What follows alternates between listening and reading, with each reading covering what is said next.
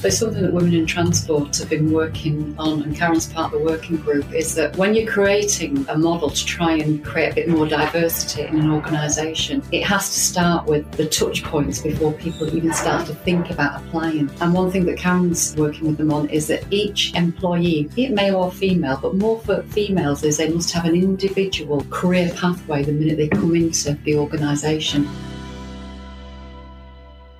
Today's guest on Women Talk Back learned how to lead from her former boss and mentor, Richard Branson.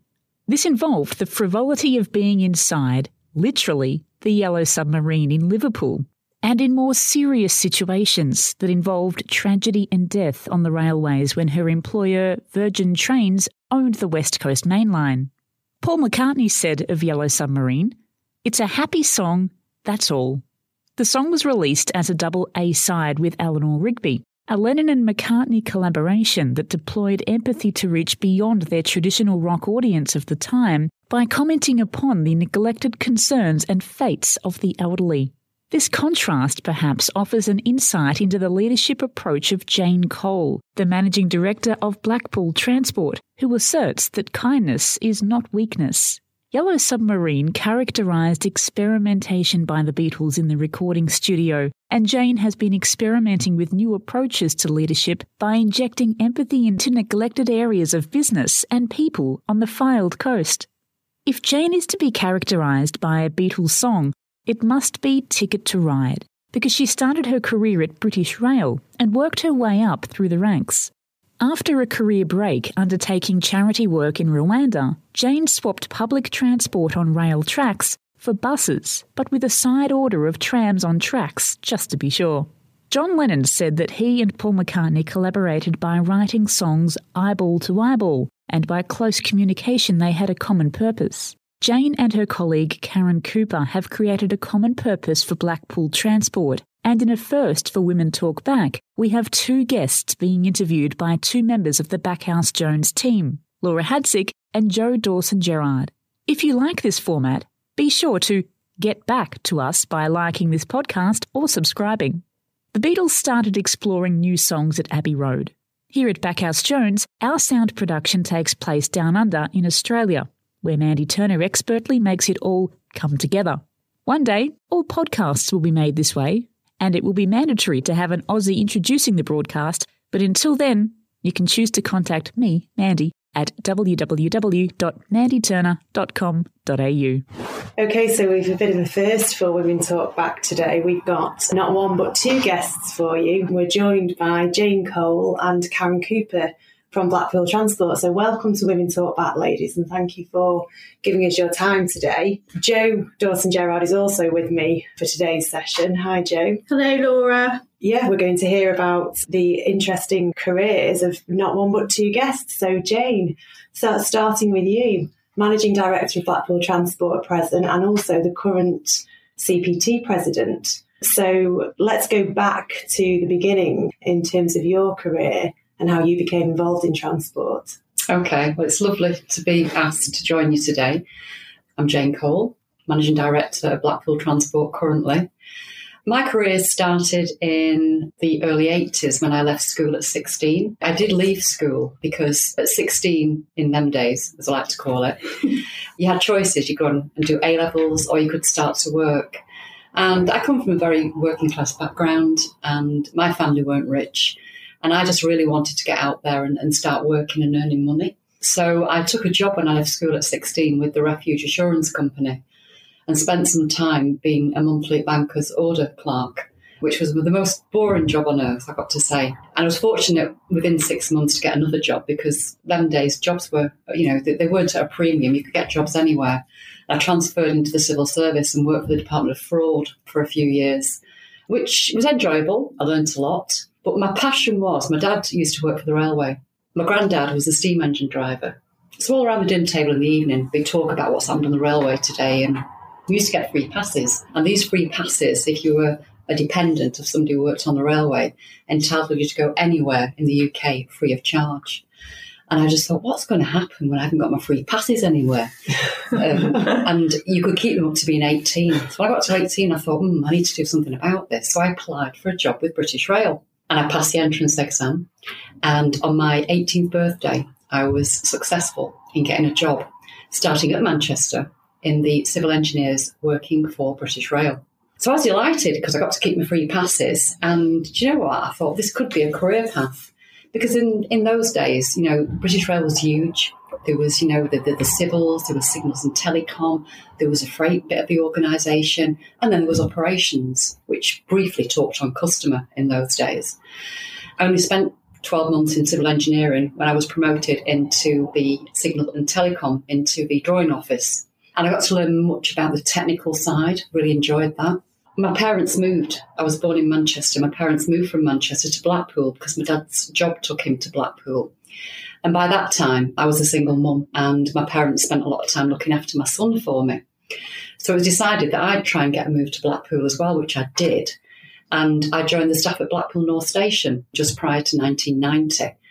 And I had a, a, mixed job. I was working in the signing on point, I was doing rosters, I got a bit of time in the ticket office, and I was doing some station announcing, good all rounder. Really enjoyed it. Within a short period of time, again, I was promoted to go and work as a, a retail supervisor in the ticket office. That was a time when the railways were starting to get ready for privatisation. So it was Gosh. called Organising yeah. for Quality. Yeah. I was really good at the, the retail side, the customer side, and, and dealing with employees. So there was a job that came up as a quality manager. I applied for it based at Preston. And unbeknown to me, I was so lucky to end up getting the job. So I moved from Blackpool to Preston. I was the first female manager ever at Preston Station. But more importantly, I was responsible for taking the organising for quality ethos through the north bit of the patch. I went into the job with gusto. I was responsible for making sure that operators and divisional managers staff got to grips with thinking customer and employee rather than can the trains run on time. And it was like pushing water uphill. Nobody wanted this, but by God, they, they had to do it. And it was a learning curve, you know, working in a male orientated environment mm. and trying to really stand my ground with people at times humiliated me. So, for example, if we were in a management meeting, I'd be the last one on the agenda and be very little time for talking about my subject mm. because it was pushed down as not being important. You know, there were times when I got excluded for very important meetings because it wasn't deemed that quality and customer and employee were part of that. But after having studied that, it stood me in good stead because once organising for quality came in, intercity and regional railways split, mm-hmm. I was able to get a job with intercity. And again, within 12 months, I've been promoted to run the whole of the onboard offer for intercity for everything from Scotland all the way down to London. So I spent time looking at motor rail. We had the overnight services then, and I was responsible for all the catering. Went on the train for many years until the railways privatised when they privatised in 1997, I was an MS5, so a very senior manager. I was fortunate to be asked to stay on by Virgin Trains, who took over in 1997. And from 1997 up till 2014, I was part of the success story where we brought in the Pendolino and the Voyagers. It revolutionised it, didn't it? All yes, that private money. Yeah, mm. yeah. And that really is a rapid tale about, you know, how my career brought me here in 2014 to Blackpool Transport. And obviously, you know, I've been here since, and a lot of the stuff that I've learnt, I've been able to use in the transformation model that we're doing here today. So, how did that transition from rail to Blackpool Transport come about? When I left the railway, because I've been on the railway, you know, since I was 18, I'm in my early 60s now. Well, I'm actually just 60, I was 61 next year, and I don't mind people knowing that. But all I ever knew and all I thought I could do was railways. So when I left the railways in July 2014, my local church was taking a concession of missionaries out to Rwanda to do some work in the local hospital in a place called Kibogora, which is near Kigali, which is the um, centre there. And I just thought, well, I'm obviously at a turning point in my life. I haven't got a clue what I'm going to do when I leave the railway. So I booked to go on this missionary tour to Kibogora. We left and we went and we were there for I think just under three weeks with all the travelling that was involved as well. And really, my remit was to go and to, to help out with missionary work, but also to work in the Polytechnic College with some of the student doctors and nurses and some of the younger people to look at how we could do management training with some of the doctors and nurses, but also how we could influence some of the younger students to be more entrepreneurial. Because working for Virgin, I had mm. um, some entrepreneurial um, skills training. And I spent some time out there thinking, you know, wow, if I can do this, surely my skills must be transferable, you know, across another organisation. I suppose really what that gave me was the liberty to try out something without being managed, without being part of a corporate organisation and having a bit of free spirit around me. And in those nearly three weeks, I got so much confidence about myself and felt so empowered about it. I'd left my family at home, I'd left my husband at home and my dogs, and here I was doing something for myself for a change. I came back and a colleague said, you know, this job was up for grabs. I thought I'm going to apply for it. I didn't particularly want to go back in transport, but I wanted to do something. Yeah.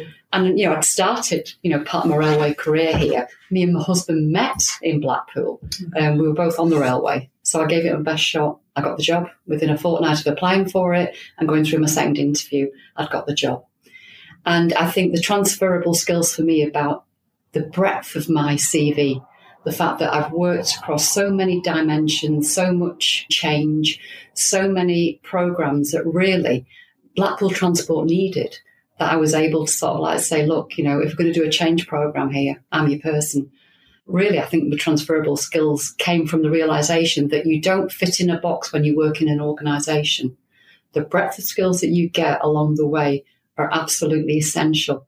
So, you know, your CV, once you start putting it together professionally and in a very thoughtful way, it makes you realize just how much you've done in your life. And I think it was my CV that, you know, made people realize that I could actually run an organization on my own, even though I was a, a corporate employee. Give me Blackpool Transport and let me see what I can do. I think that's so important, especially now where people are looking at changing jobs, some because they have to. Um, I know personally, I always think, oh, my job is this, and I, I, don't have any transferable skills.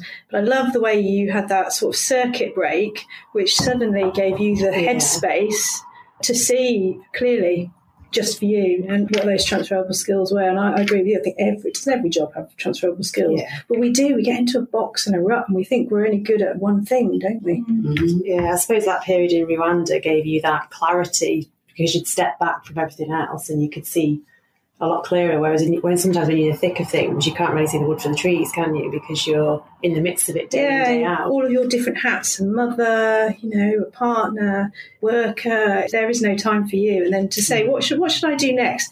Well, you just try to work out what's for tea and if you can make it home in time and all the stresses at work and it was life changing. You know, I left Virgin on very good terms. It was my choice to go. You know, we were at a, a, point where the franchise had been let to First Group, and obviously Richard Branson wasn't very happy about that. There was a legal challenge, and it was the right time for me to say, you know, if I can go, then I want to go. But I think it, it's like you say, you need that time to think about when you're going to change your career.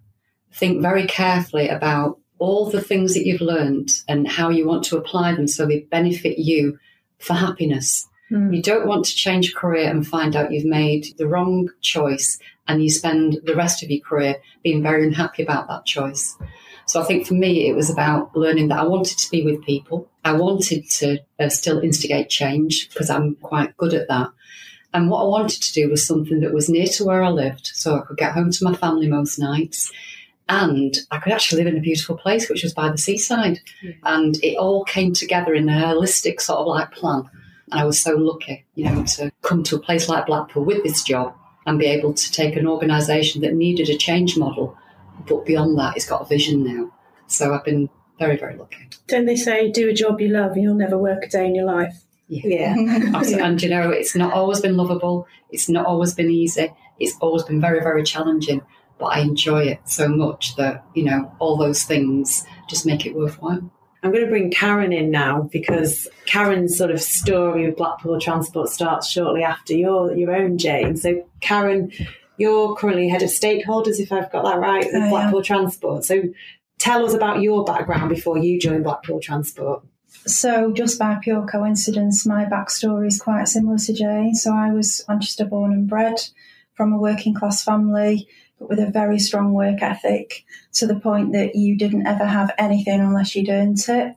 So, you know, don't get into debt, always tell the truth, all that kind of stuff. I managed to scrape enough O levels, as they were then, um, to get to do four A levels at college. I didn't like it at all. and I realised I was just not academic and I was desperate to get out there into the world of work. So my first real job was um, an absolute baptism of fire. So I started working at DWP at their main HQ in Salford and I was processing things like maternity grants and essential items for people that couldn't afford them. And I thought, wow. So I moan about not having to have nice things, but these are people that really can't afford anything at all.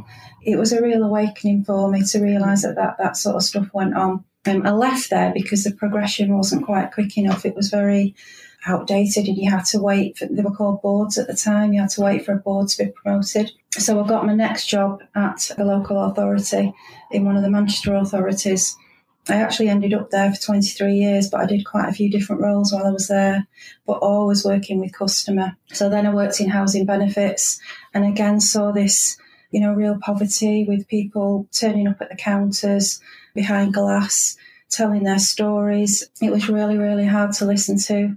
And sometimes you couldn't help them, which was even more difficult. But I guess that gave me a bit of steel, a bit of uh, mm. fire in my belly to help people. So I progressed then slowly through the ranks, and eventually the council decided to open a customer services department, which was quite radical at the time. So basically, if you if you needed a council service before we opened this new service, you would have to try and get directly through to highways or waste management. And quite often, people were faced with a technical person who either wasn't interested you know, was too busy to be bothered about the customer. So it was, as I say, quite radical. And what we did, we recruited internally, and I managed a team of people trying to help other people. And that was wonderful. But what we encountered was a lot of these departments were very male um, mm. dominated. They just thought we were interfering, and what do you know about it? And we made a real success of it, and it expanded from one town hall into all the libraries across the borough the council at the time when we were going through austerity, instead of bringing in like a big consultancy firm to look at restructuring, they wanted to create their own transformation team from the skills they got within. So I applied to be a business analyst, got trained up, and I loved it. So that opened the doors to get to know about lots of different parts of the council, which was absolutely massive, thousands of employees. So I learned about childcare, uh, social services, adult social care, finance, education, and I really sort of cut my teeth there, learning about lots of different things, but also, in the same as Jane said, really understanding that if you've got sort of a core set of values and a core set of transferable skills, you can learn about the technical stuff. It's how you apply that knowledge. And what we managed to do was do a lot of restructuring, but without actually incurring job losses because it was just about learning about how different ways to do things. And then I left Trafford voluntarily to start a new life in Blackpool in 2013. I took voluntary redundancy, which was a huge risk for me after mm-hmm. working there such a long time. But I wanted to start a new life here, and having that little bit of money in my back pocket enabled me to take that gamble because I'd fallen in love with somebody from Blackpool and moved my life up here. So we waited till my son finished school. I brought him up on my own we packed up and came to Blackpool in 2013. That little bit of buffer meant that I could take a little bit of time out, mm. made sure Harry was settled at college, which was which he did, thankfully. It's all good. And then my first job was at a local college with a large team, but in administration. And I just thought, this isn't really for me. It's not gritty enough. I need to work. I need to get under the skin of things and work yeah. with people. And then I saw the job at Blackpool Transport, and when I saw the job description, it was all about people. It was all about change, giving people a great experience. And I thought, these guys are up to something. This feels like a real change. So I didn't know anything at all about the buses or trams or the transport industry, apart from what I swatted up on for my interview. but I realised after I was lucky enough to get the job that there was great changes afoot. I think for me, the biggest culture shock really was that how task focused everything was and not particularly people focused, which included customer and employee. So one of my main remit from Jane was please get outside these four walls. Please go and see what's happening out there and how we can help people, which has been amazing. So actually getting to know the people that use our services, getting to know what's right, what we're doing wrong, what we could be doing better, And that's one of the favourite parts of my job. So I've built some really great relationships with stakeholders. The best one, I think, is the local colleges because I couldn't understand why more women weren't coming into transport. Yeah. So working with the local travel and tourism students has really opened my eyes because we've done surveys with them and practically all they're, they're all female generally apart from the odd guy here and there but none of them would ever consider working in public transport it's usually the aviation industry So why was that then? Yeah. I think it's because of the perception of public transport that it's like do you remember on the buses back in the day that it's really sort of crusty and stale and Late know, nights and being out after dark and difficult people and Yeah, buses and trams full of weirdos that you wouldn't want to get involved with. It was really that raw when we started to really ask them. So we took a lot of their feedback and we started to think, well, okay, if, if their biggest turn offs for even using public transport are grumpy drivers and litter, what are we going to do about it? And we really did start to transform not only our product, but the way we started to train drivers to be a lot more empathetic. So we introduced disability awareness training, mental health awareness training, but really started to understand the way the drivers felt because quite often it turned out that the way they were presenting to customers, they actually weren't that rude at all. It's because they didn't know what to do because they were either embarrassed Ah. or didn't quite get the situation. Yeah. So we've massively integrated emotional intelligence into the training. So of course it's still all about safety and technical skills, but just as importantly it's about people. Mm. those soft skills are very important and they don't come mm. naturally to everyone. But if No. you help them a bit, it's actually they find it easy, don't they? Yeah, massively so. And and it's about allowing people to express their own thoughts and feelings as well. That our industry is based on people. If we didn't have customers using our services, we wouldn't have any services. So it's kind of flipping it on its head. Yeah. And the other thing as well, the other massive thing is we're actually a retailer, but people didn't see it like that. We're, we're selling a product, we're selling a ticket, and we're selling an experience.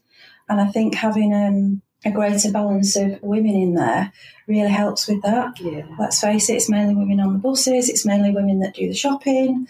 And it sounds really old fashioned, but that's the truth of it, isn't it? Yeah. So it's really getting to grips with that and helping helping our staff to see that it's all right to show support and empathy to your colleagues and your customers. And our brand has, has really improved as a result of that. So when the two of you joined Blackpool Transport, what was the sort of composition in terms of women and men within the workforce and the driving force? Can you remember back then? Yeah, I mean, I remember there was only one. Well, there was a female director that was a finance director, and she'd been here for many years, Sue. And then there was a head of HR, Annie. And then we had Mandy, she was head of operations. So I think, you know, diversity wise at the top, it was probably 60 40. Okay. But I think that when you went further down and you looked at the supervisory level, because we were called supervisors then and not leaders, and you looked at the, the drivers, the conductors, and the engineers, predominantly, yeah, all male, yeah. Right. But I think having the influence of, you know, the way that we advertise now, Karen and I get involved in International Women's Days around the town every year, and we go out and we tell our story and we promote the benefits of working for Blackpool Transport about, you know, it can be flexible, you know, it can be about you being given the skills to do this twice if necessary, if you don't get it right first time. If you're going through the menopause, we've got a menopausal policy. We're at an age where that really matters to us. So we understand things like that Yeah. uh, as an employer. And we encourage women of our age to still get involved in wanting to work for a transport industry. And we've also been able to sell the benefits of the things that we do around the sick pay, the great pay that we pay people, the fact that, you know, we give free travel, that we've got really good health and well-being packages, Mm. and that we're a caring organisation. That counts for a lot when you are trying to attract a more diverse employee. And I think also Blackpool is very high on the LBGT front, and we get lots of LBGT people working for us. And that, that caring bit really attracts that demographic, Yeah. and we look after people really well. Yeah. Because you're both real champions of diversity and inclusion in the transport sector, aren't you? Well, and business in general. Tell us a bit about your work with the likes of women in transport and, and how you get involved with that. So I've done the lead course with Women in Transport this year, and what really appealed to me was it wasn't all about writing essays. It was all about people. Mm-hmm. So it was quite a big deal for me because I'm not particularly confident in a room full of people I don't know. And it was on Zoom, so I guess that made it a little bit easier. But the Zoom room, if you like, was filled with other like minded women from very varied transport organisations from across the country. And it's been, I would say, the biggest eye opener of any course I've ever done because it was all about me. So normally when you do a management course, there's a section on finance, a section on recruitment, you know, a section on grievances. It was nothing like that. It was all about leadership, experiences, and other people's experiences and other people's behaviours. And I think the light bulb went on for all of us at one point because we thought, oh, we're actually, we're not going mad there's a reason why we feel like we do, especially as women, especially if you're in a room sometimes with men and you want your voice to be heard, but you think, I, I better not say that because they're going to think I'm silly or what's that got to do with, you know, technical parts of vehicles.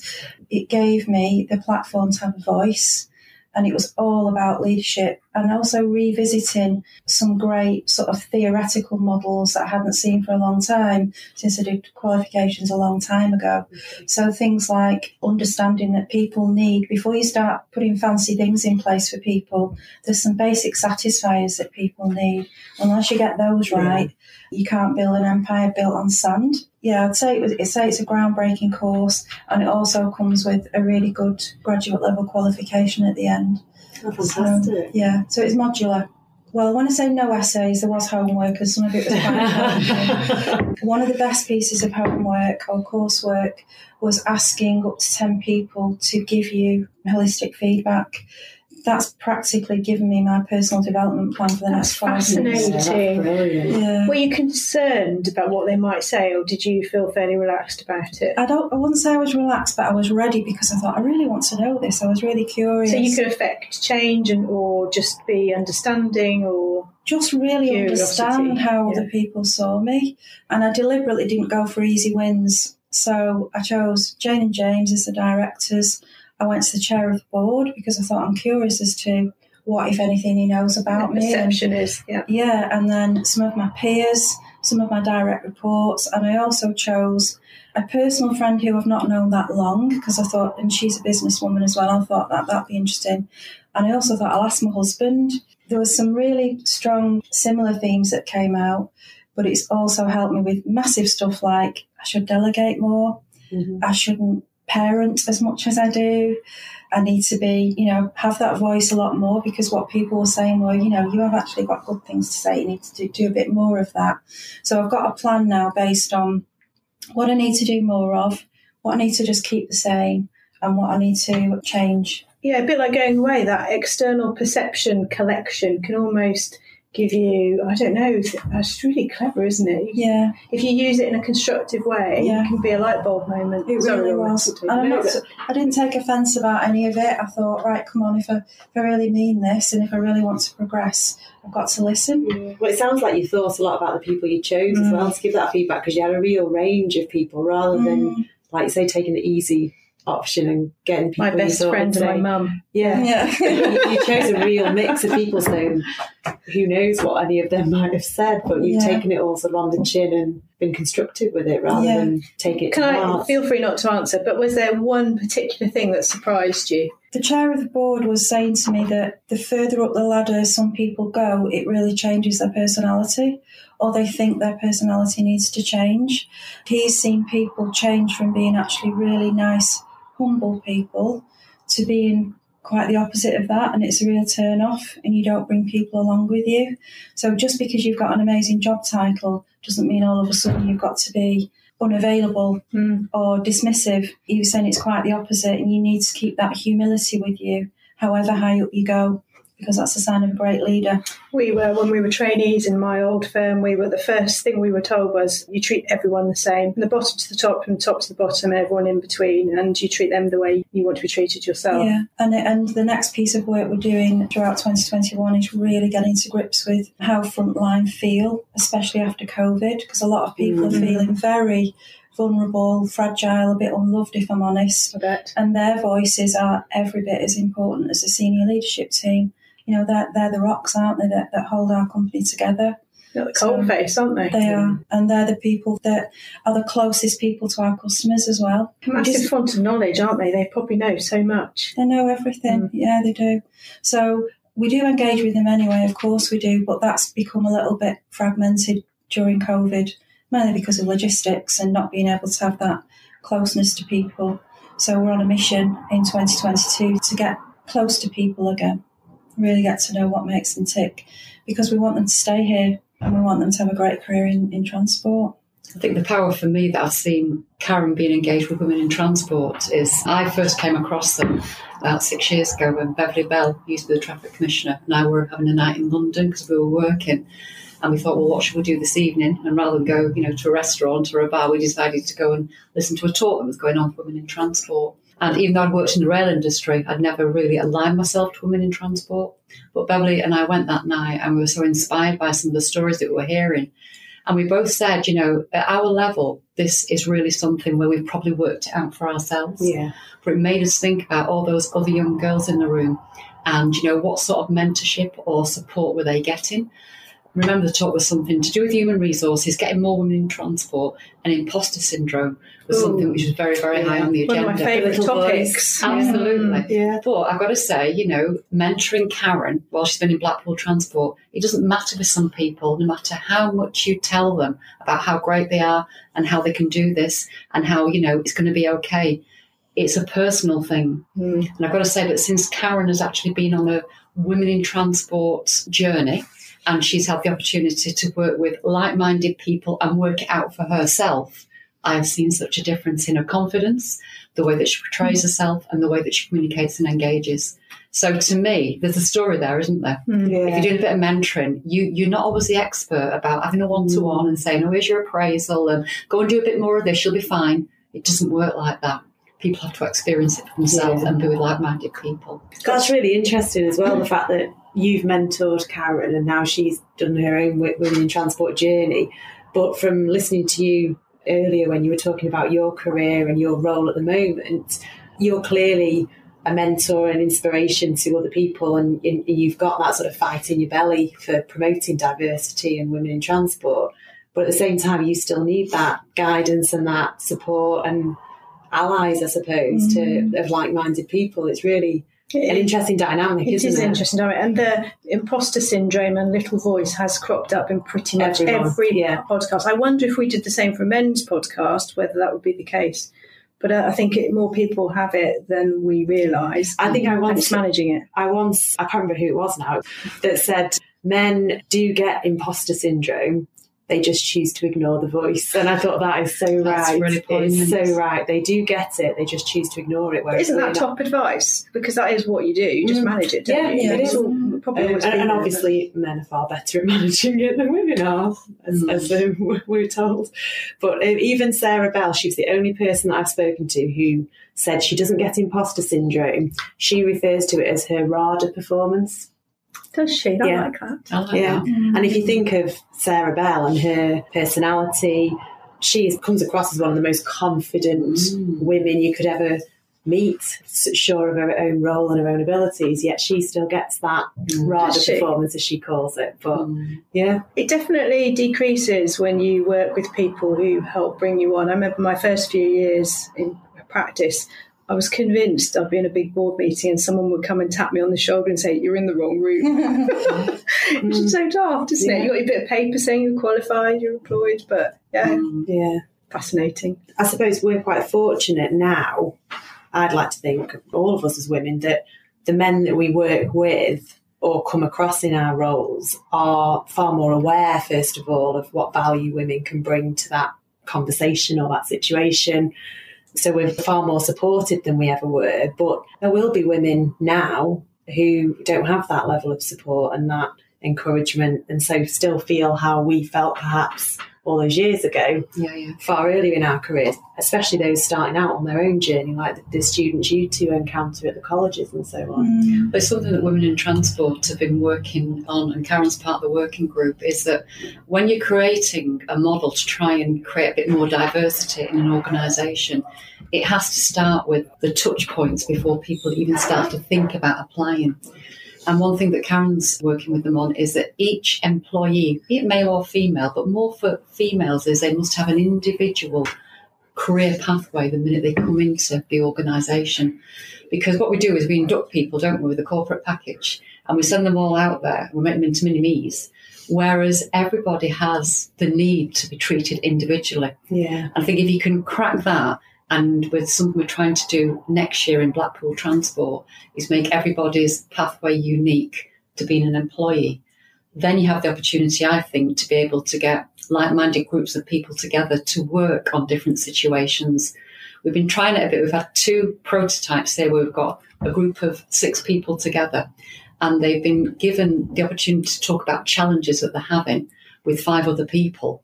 And it's been amazing to find out that actually quite a few of them have the same challenges. It's just that they're not been able to talk about it within a group and they've worked it through together and they've come out with friendship, they've come out with confidence, they've come out with camaraderie, Mm. and they know where to turn if they need to have this conversation again. Did they find it hard to open up at Yes. first? There's so many dynamics in a working role. There's competition, whether we like to admit it or not. There's fear of weakness being shown, and I think they're quite big barriers to overcome in that situation, aren't they? Yeah, yeah, absolutely massive. I'm a common purpose graduate, so Right.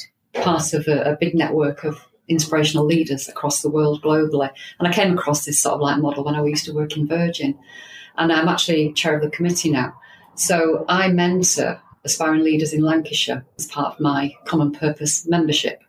But one thing Common Purpose does is um, they do leadership programs where they get groups of leaders together and you have the ability to be able to go into other organisations and see how things are done.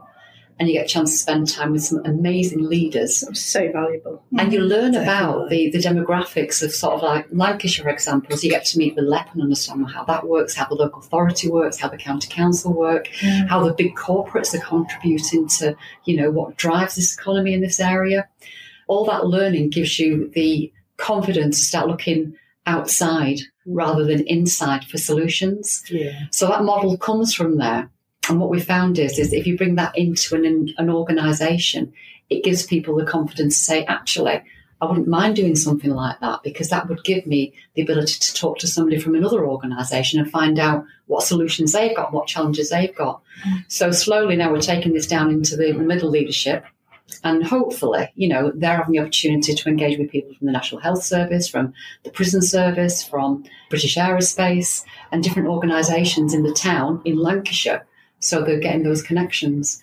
So to me, it's about giving people the ability to be able to do that and not just, you know, look inside Blackpool Transport for the solutions. And we've done quite a lot of work over the last five years with that. It's been very successful. It's clever pooling knowledge. Mm. I- I just- Sounds like a really valuable process, doesn't it? Yes. It is, it's excellent. You just So I, I became a world leader in 2016 and I was able to spend time with 100 people from across the Commonwealth. We split into two groups of 50. So we got together as a, a cohort of 100 in London and it was sponsored by Princess Trust. Princess Anne at the time was sort of like our sponsor in a way. And our challenge was how can you get people within the Commonwealth to actually work together to the benefit of the public, private, and not for profit sectors? So we split up into two groups. One group went to Manchester after we'd spent two days in London, one went to Glasgow, and we worked on this challenge and we came up with solutions. But that wasn't the end of it. We then had to go abroad and look at different models. So some went to Wow. Singapore and I went to Ghana.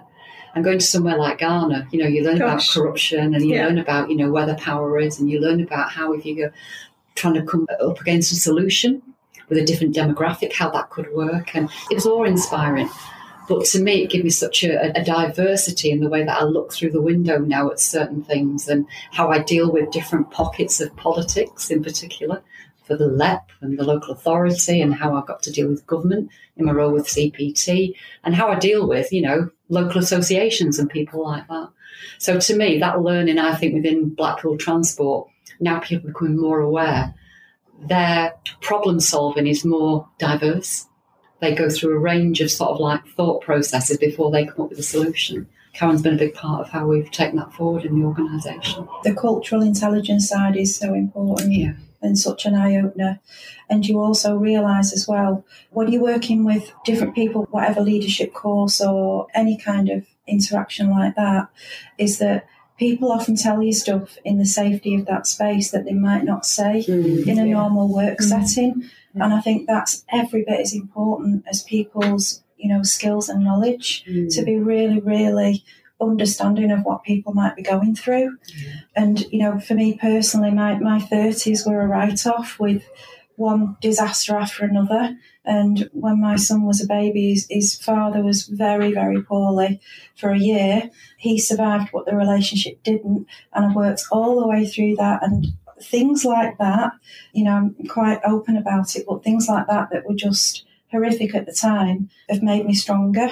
Things yeah. like that come out in these in these conversations with people from all sorts of different places because I think when people feel safe they do open up about their own lives, and you don't know what people have to deal with before they even get to work some days. Mm. And that can really help your humility and also help you, your skill set so that you can empathise with other people as well. Don't you think it changes your relationship with who you're having that conversation with? Massively. I once had a conversation, I got stuck in a car with someone coming over from Manchester.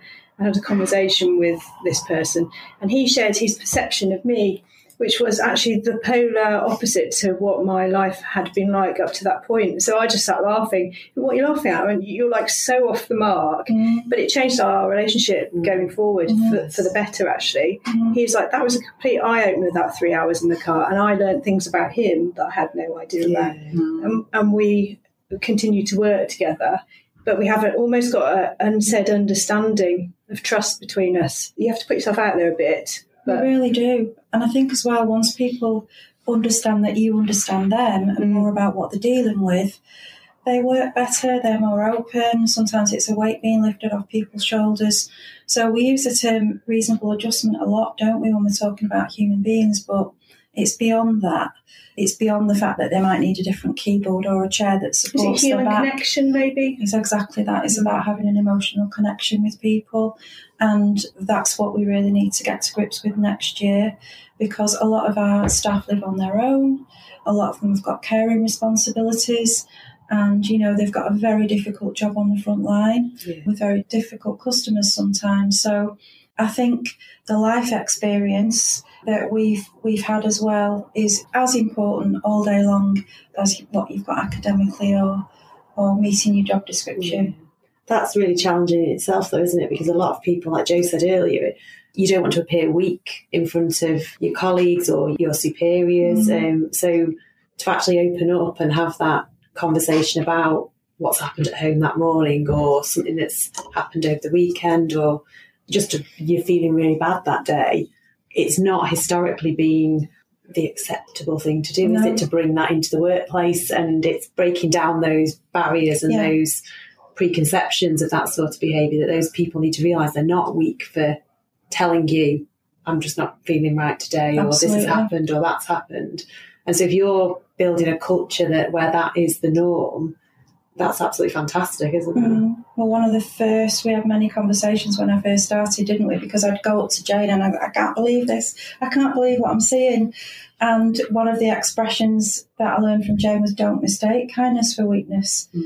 Because, you know, kindness, it should come, we manage from the, the head, the heart, and the gut don't we? And you can be so kind. It doesn't mean you're weak. It just means you really care about other people, yeah. and you you want the best from them. You want the best for the for the business, but you want them to be okay as well. It's interesting, isn't it, that that's something that you said all those years ago, Jane, to Karen about kindness isn't weakness, and now all we seem to hear about in the press, social media, and wherever is be kind. Mm. Better to be kind than right, apparently. And I think, you know, if you, if you, think about all the boardrooms that you must have all been in, and there are times where, you know, you see some very heated conversations going on because, you know, A and B want to win or get the solution that suits them. Well, you know, you have to remember that you're not going to win every battle.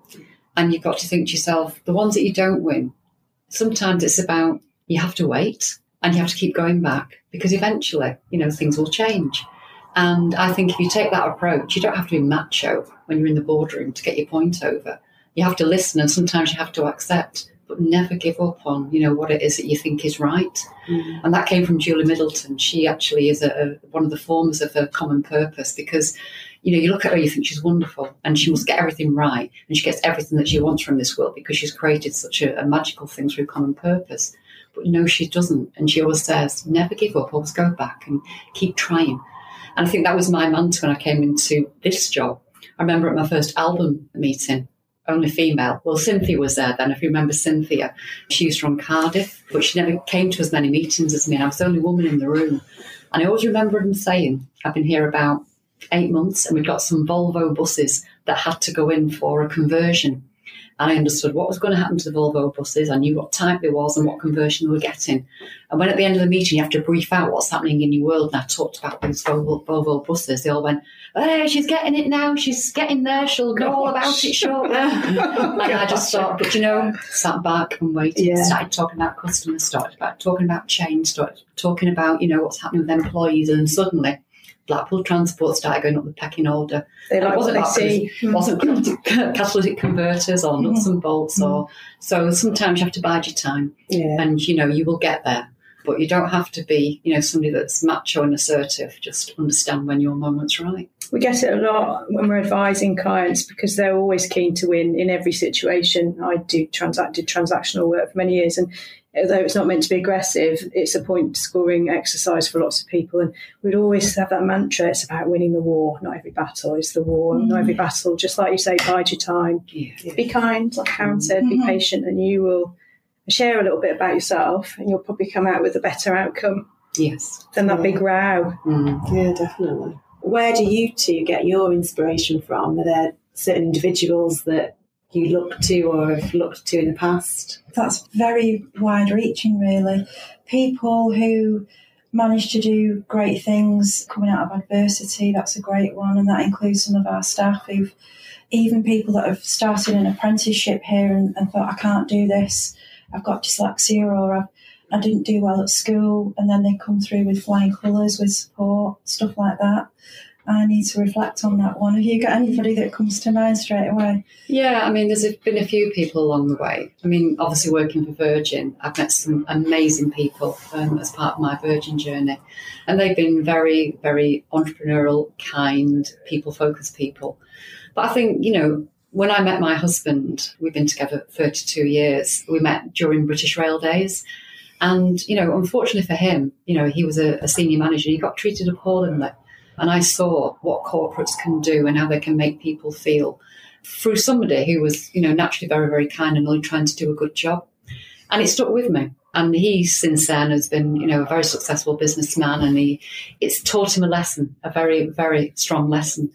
And I always think to myself back to that situation where there are certain people, particularly women in this world, that can aspire to want to be really good executives or leaders, but it's the way that you go about it. And I think that being a female, some of the things that I've learned is, is that if you treat people well and if you give them the consideration and you give them the opportunity to be able to be honest and do a good job, then you're going to get the best out of them. If you take on the macho image and you think that you deserve a right to be at the board table because you're a woman, then that isn't the way to do it. So I think, you know, my, my husband going through a very bad experience as an employee taught me how to be a better person and how to treat people and how to really just, you know, see what good could come of somebody standing up for themselves. So a bit of a mixed bag, really. And you haven't to that out.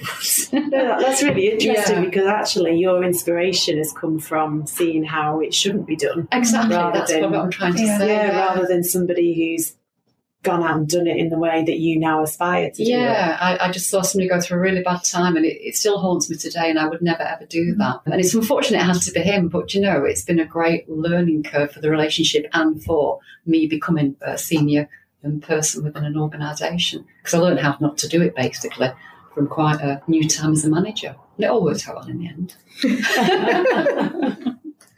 Everything happens for a reason. It does. I'm coming out with them all today, aren't I? You are. to get a bingo card out, you know. House. Julia was supposed to be here today, but she hasn't. Joe's come instead. But Julia would not forgive me if I went back and didn't ask you what it was like to work with Richard Branson. Completely curveball. Richard Branson is a facilitator of people with good ideas. That's what he does. He takes really good people that have got great ideas and makes them very, very successful. So he doesn't get really involved in the day to day stuff. okay. However, one of the times where I saw him at his best was when we just had a rail accident. It was called Grayrigg. And it happened when the train had left Euston. It was going over Shap, which is quite a high part of the on the way to uh, Glasgow, and the train got derailed, and unfortunately, um, a lady was killed, and quite a lot of people were injured. It was on my watch. I was on call that night, and I remember the next day just racking up at the hospital at Preston to see what was going on with some of the accident victims and to see what needed to be done. And he was already there, and he was there with the chief executive at the time, Tony Collins, and he'd been to see the driver, and he'd been to see some of the families. And then he'd gone straight to site to find out from Network Rail at the time who was this caused by, what was the problem, because he needed to know do I take responsibility for this, or is it something that's gone wrong with process? He found out the reason, and he went straight from there to Lancaster, where he was meeting the family of the deceased person to explain what had gone on. And I thought, wow, that is going that extra mile because he'd taken personal responsibility for something that happened in one of his companies to make sure that he'd got the solution so he could tell a bereaved family what the cause was. So they weren't left thinking or having to go through an inquest and one thing and another. And he was there for me. He was there for the driver that had been badly injured. He was there for the people that had been injured and also for the family that had been bereaved. And I just thought, if that's not leadership, what is? Wow. And there was lots of fun times as well. You know, I was in the Yellow Submarine with him in Liverpool. and we'd gone to do, and you know, the thing was going underwater. quite fancy And we were lucky to get out alive, you know, and it was like a PR stunt gone mad. And we've been to parties at his house and stuff. And, you know, we've, we've done lots of interesting things together. But that for me was the icing on the cake. And I just thought, you need to learn from that, Jane. When you need, you need to be around when the chips are down and you're needed by your people. Yeah, that's brilliant, isn't it? It's great. A pretty, Great ex- a pretty extreme example, I suppose, of, Very of being there for your people when the chips are down. But yeah, incredible. What, Yeah. what story. I can also tell you about how I got my job because when British Rail was privatised and I spent a, a year working in London, I was head of all the catering down there and all the conductors and, and the drivers, the whole of Euston Station, tanking, shunting, you name it. We had the job, the Euston team, of showing the potential franchisees around the business. So we had Sherwin from Sea Containers and we had Virgin looking at the West Coast franchise. I remember when the Branson lot were looking around, they were talking about customer and they were talking about, you know, employees. Your the- language. yeah, exactly. Mm. and the Sherwin were all about finance and you know productivity, mm. and we were hoping that you know Virgin would get it, and they did. Now we're all expecting just to be transferred over, but no. The top team had to go through a process of you were going to be given a project to do by Virgin, and if you succeeded, then you were in the chance to go forward for a job.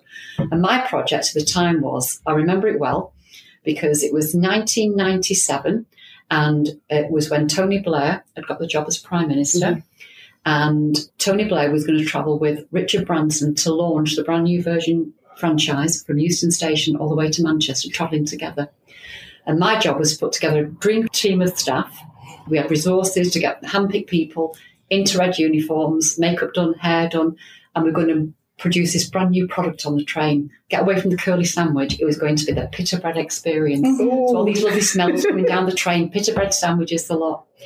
The day that the project was due to roll out, we were there with my crew. It'd be about four o'clock in the morning, checking all the stores, making sure the train looked pristine. And about two hours before the train was due to depart, somebody went, the pita bread. The pita bread's not been delivered. No, it's the main oh, ingredient in the, the sandwiches. Yeah. Pita bread, no bread experience What are we going to do? So the duty manager said, the cafes, there were some cafes round about, and I used to lodge in Euston. Went round, have you got any pita bread? No. the last cafe I ended up in, right, in walks Richard Branson, and I'm there talking to the cafe owner, and all his hands are bandaged up. And you know, you, you I was like a little schoolgirl. Oh, Richard! I thought he must know who I am. You know, I'm that important. and I'm trying to grab hold of his hand to shake it. You know, he's going, for God's sake, who is this bloody woman? Get off me. So I explained I was in the cafe because I was in charge of the project today to get him and Tony Blair up to Manchester. But we've got a problem because we've got no pita bread delivered. did you did you use the phrase the pita bread I did. experience? I did. So I just said, and um, so he said to me, What are you going to do about it? I said, Well, I'm not really sure, but I suppose you want me to get pita bread on that train today. He said, Yes, spot on. And they have none. The, the guy that owned the cafe had none. I said, Anyway, what are you doing in here? Because we're cooking breakfast for you on the train. Why are you in here? He said, Oh, I always like to come and see whatever the cafe owner's name was. It must be this local cafe and have a brew before I. So I thought, Oh, that's great. So I came out, and uh, the advice had been given by the duty manager by then, who'd phoned me get yourself down to Marks and Spencer's because they, they have a delivery. Have they and, been ringing around? Yeah, and they're yeah. going to open up for you at 7 a.m. So I ended up going to Marble Arch in a taxi, getting as much pita bread as I could, getting it back there, and we got it on the train. Richard Branson tracked through to find out if I'd achieved this objective. Well, quite clear he could see that. and I was offered to join the team and take over as the regional manager for everything from Aberdeen all the way down to Preston. And that became part of the five people that were chosen to the dream team about how we took the organisational change forward in the early days. So I was there on day one when the first striped train left Preston Station, waving the flag to say Virgin have taken over. It was amazing from there on. But that's how I got my job. And he definitely knew who you were. He definitely did. he actually got off a train at Preston Station with a copy of his book, Losing My Virginity, hand signed by him, saying what a great job you're Wow. doing. I remember that happening oh. because, you know, he was just that amazing person. You, you felt really part of a really close team and you wanted to make it work because you had so much admiration for him, so much pride in the Virgin Trainers uniform and what it was all about and what it stood for. But more importantly, the way that you were treated. And that's where my ethos came from, mm. that really stood me in good stead when I took over here. And I turned up on my first day, and people were being known by a number and not even a name. Mm-hmm. And there was so much command and control. And I won't go too much into that, but it's where we are now compared to where we were is a million miles away.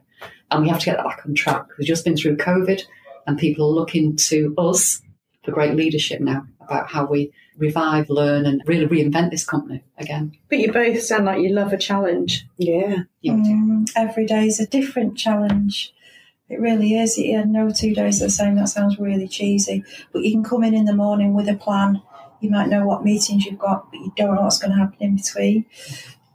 Um, but that keeps it fresh all the time. Yeah. It's it's moving at quite a pace. Mm. I know we've got some catching up to do with, with other organisations because I'm sure some of the stuff we've said to you, you're thinking, oh my goodness, how can that be happening in 2021? But it takes years and years and years to change culture. Yeah, definitely. And I think that's why every day is so different because you just don't know what's going to happen. Mm. It sounds like you've both got really full, packed days, but do you have, ever actually have time to unwind and, and turn off from Blackpool Transport? But you have to make it happen. You do. So if you want to be a good leader, you've got to find time for your own personal health and well-being. Because if you're not fit for purpose, then the mm-hmm. organisation isn't. So your job is to make sure you surround yourself with a business brain that can keep the place ticking, A, when you're there, and B, when you're not. So it's important that you do that, you know, in the first couple of years. You know, it's 24 7 to start with, but now I can step back a bit because I've got great people like Karen to support me, and she's got great people to support her. But for me, you know, I'm, I'm just 60 this year, and I've got to think about keeping myself fit. I'm a mum, and I'm a grandma, and I've got three beautiful dogs, and I've got a wonderful husband. So I can't neglect all that.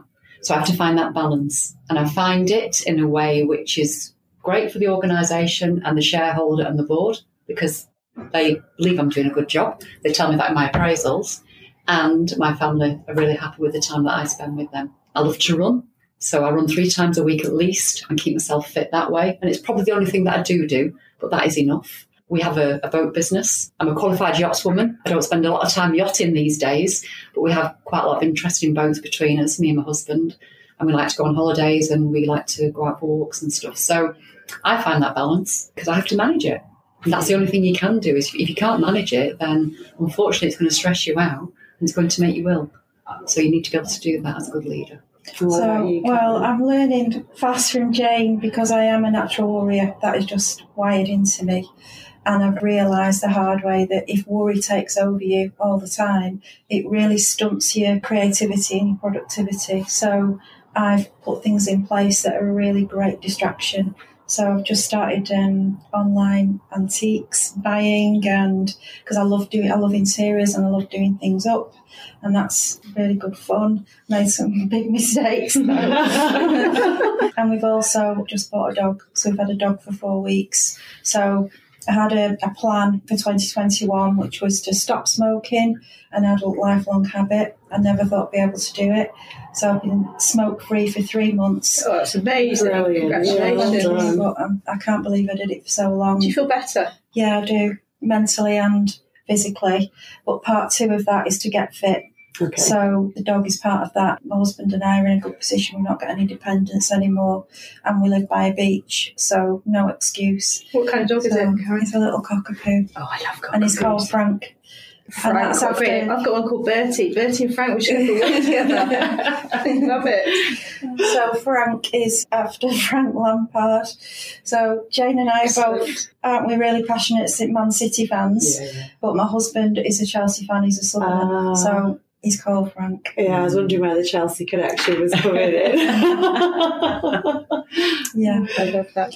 It's interesting you say you're a warrior. And maybe I'm overstepping here, Laura, but I'd say both you and I are warriors, natural warriors, would you not say to a degree? Yeah, I think we are. We are both kind of perfectionists and warriors because we are perfectionists and want everything to be just so. Good to have warriors in your team, I think. But I think that exercise massively helps me. Yeah. It, it mm. forces you to stop, whether you walk or run or do something. Yeah. It clears your head in a way that nothing else can. It's in- interesting. I'm a big runner. Joe, you run as well, don't you? And mm-hmm. it's the only time I find that you are completely away from absolutely everything. You're on your own and you have that real clarity. Some of my best ideas happen when I'm running. Me too. It's just remembering them when you get back from the run that's the problem. If you look at my Route 1 article that I did a couple of months ago, I was running and it's just on the cusp of it becoming winter. And I came up with a Route 1 article about the condition of waiting shelters. And you see all these Oh, beautiful. Canadian buses going past with all these lovely warm people. But And, the shelters aren't up to scratch. and you think right? to yourself, this Yeah. is, you know, people have to wait in these conditions. Yeah. Who'd want to get on a bus, you know? So if you read that article, that Oh, came will. from Oh, yeah. brilliant. Yeah, it is. Yeah. Yeah, I find myself there. If I have a great idea, I'm thinking, I've got to repeat this in my head so I can remember it when I get back. Or- yeah, because it just gets lost when you get back otherwise. You find yourself back to the emails or, or whatever it might be and it's gone. It's also a good way to lose yourself. It's a bit. I think running's a bit like reading a book for me. Sometimes Yeah. I'll just daydream a bit. That's when those ideas pop up. Yeah. And you learn so much about nature. I mean, the migration of swans and geese amazes me now because I live in the countryside near the coast, and the migration I've seen it since I've been living there for the last seven years. But you know, I know the timing, I know the flocks, Yeah. and, Amazing. and looking out for the Noises, egrets yeah. coming while I'm running, the tide coming in, the tide going out. It's a real connection with nature. Yeah. It really is. Yeah, It's it's brilliant. brilliant. It's very good for your mental health as well, isn't Mhm. it? Yeah. Yeah. Sometimes they do say just looking at something green can massively boost you, and I, I do believe in that. For me, it's the beach, like you said, living by the seaside. You you get you take things a step further though, Joe, and go a bit more extreme. Like you go out in the sea when it's freezing cold first thing in the morning. I do, All I do do the New bizarre Year's Day dip. Wow. Um, they do it up at Cleveleys. That's right. But uh, the last couple of years, there've been tidal issues, so we've just started our own. So me and my family usually go, and they might, the kids might paddle. Then I oh, go in. I wore a hat this year and a swimsuit because it was that cold. the, hat, the hat actually made quite quite a difference. We were over at the beginning where the tram station is. There were absolutely loads of people getting in North there. Pier. Yes, Yeah, so yes. yeah, they're going at North Pier good every spot. year. It was a good yeah. spot. I think Yeah. I'll be doing that again this year. But What a uh, great idea. Might try that. Every Yeah. time my parents come to visit us, they do wild swimming all Yeah, over the place. same thing, yeah. They always swim in the sea. And I'll go down there with them and we can't understand why you don't come in with us. That's because the trams are going past all the time. the staff are going like Um, yeah. It does something to you. I don't to call it swimming in the sea. It's uh, probably a, over embellishing it a bit, but just actually going in in the cold water, even for a few seconds. There's a great book called, uh, which Wim Hof has written. It's all about the science behind it, but it is really it's very invigorating and Mm, that's what they say. I clarifying. thought, I thought you were going to mention him because he's the cold shower guy, isn't He he? is the cold shower Joe, guy. Joe had us all cold showering for Oh, weeks. wow. Yeah, You build it up, from like 10 five seconds. ten seconds. I was like, do this because Joe told me He's to. known as the Iceman, and uh, it can really help your immune system. They think, and also helps with stress reactions. So to have It was actually very good. After a few sessions, you've got up to about 30 seconds and you, you don't really feel the cold as much at all. You do. do. You come out really ready for the Yeah. day. Yeah, I'm really ready for the day like that. Which uh, usually I get in the shower and I'm like, oh, I'm quite tired today. Not like that after you've switched it to cold for a couple seconds. This was during the height of lockdown as well. So Joe and I be on a Zoom call. We're both like, "Yeah, we've done a cold shower. We're ready That's to a go." great idea. okay, so I think to finish then, what are your top three takeaways for any woman wanting to progress, not necessarily in transport, but just progress her own career and her own development? I think for me, always think about the breadth of your ability, your experience, and your knowledge. And if you can be aware of that, then you can probably conquer the world. Because you've probably done something in your life where you've used every skill imaginable in the book. I needed to be taught that to complete my CV to get this job. I didn't realise, you know, just how good my CV could be. So I always keep that in mind. I think also be a good person, create your own brand. If you create a good brand, it'll stay with you. I had a great brand when I worked in the railway, when I worked for Virgin, and I think it stood me in good stead for getting this job. People thought I was a good person, and I got a good CV, and it, it helps. It really does. And I'd like to think that my brand is still intact and, and people think highly of me. And I think lastly, don't ever lose yourself to work. Don't do that. You know, don't become somebody that just lives and breathes for work. Life is such a gift. It's an experience and it's a journey. And you've got to find a way of making it all work for you. Otherwise, you're not going to enjoy your career. And the career's there to be enjoyed. It's there to be savoured and it's there to pass the message on from. So make sure that you enjoy that time and, and you balance it right. So, something really important to me is acknowledging that sometimes you're surrounded by people who are better at certain things than you are. So, I've got two incredible direct reports who are both brilliant at different things. And to be quite honest, wipe the floor with me with the detail of some of those things. But I'm really proud of them. As part of what I hope's my legacy here, I hope to see them as the next executives or directors of the company. Another thing is to make sure that you're not embarrassed about your life experiences. And when you look at the skills you use to manage them, however difficult they were, use those in some of your work situations because things that happen to you in your personal life do transfer to your work life and it also helps you to manage issues that other people are dealing with. And the third one is to live by your own values. So don't ever be frightened if you're sat in a room and somebody's saying something that quite clearly isn't right morally. Don't be frightened of challenging that and don't sit on your hands because you've got a voice just like everybody else and you've got a right to use it. Fantastic. Well, we actually got six top takeaways for everybody listening there. So hopefully a complete set of skills for everybody listening. Brilliant. Thank you very much, ladies. Thank you. Really enjoyed it. Thank you. Thanks Thank for having you. us.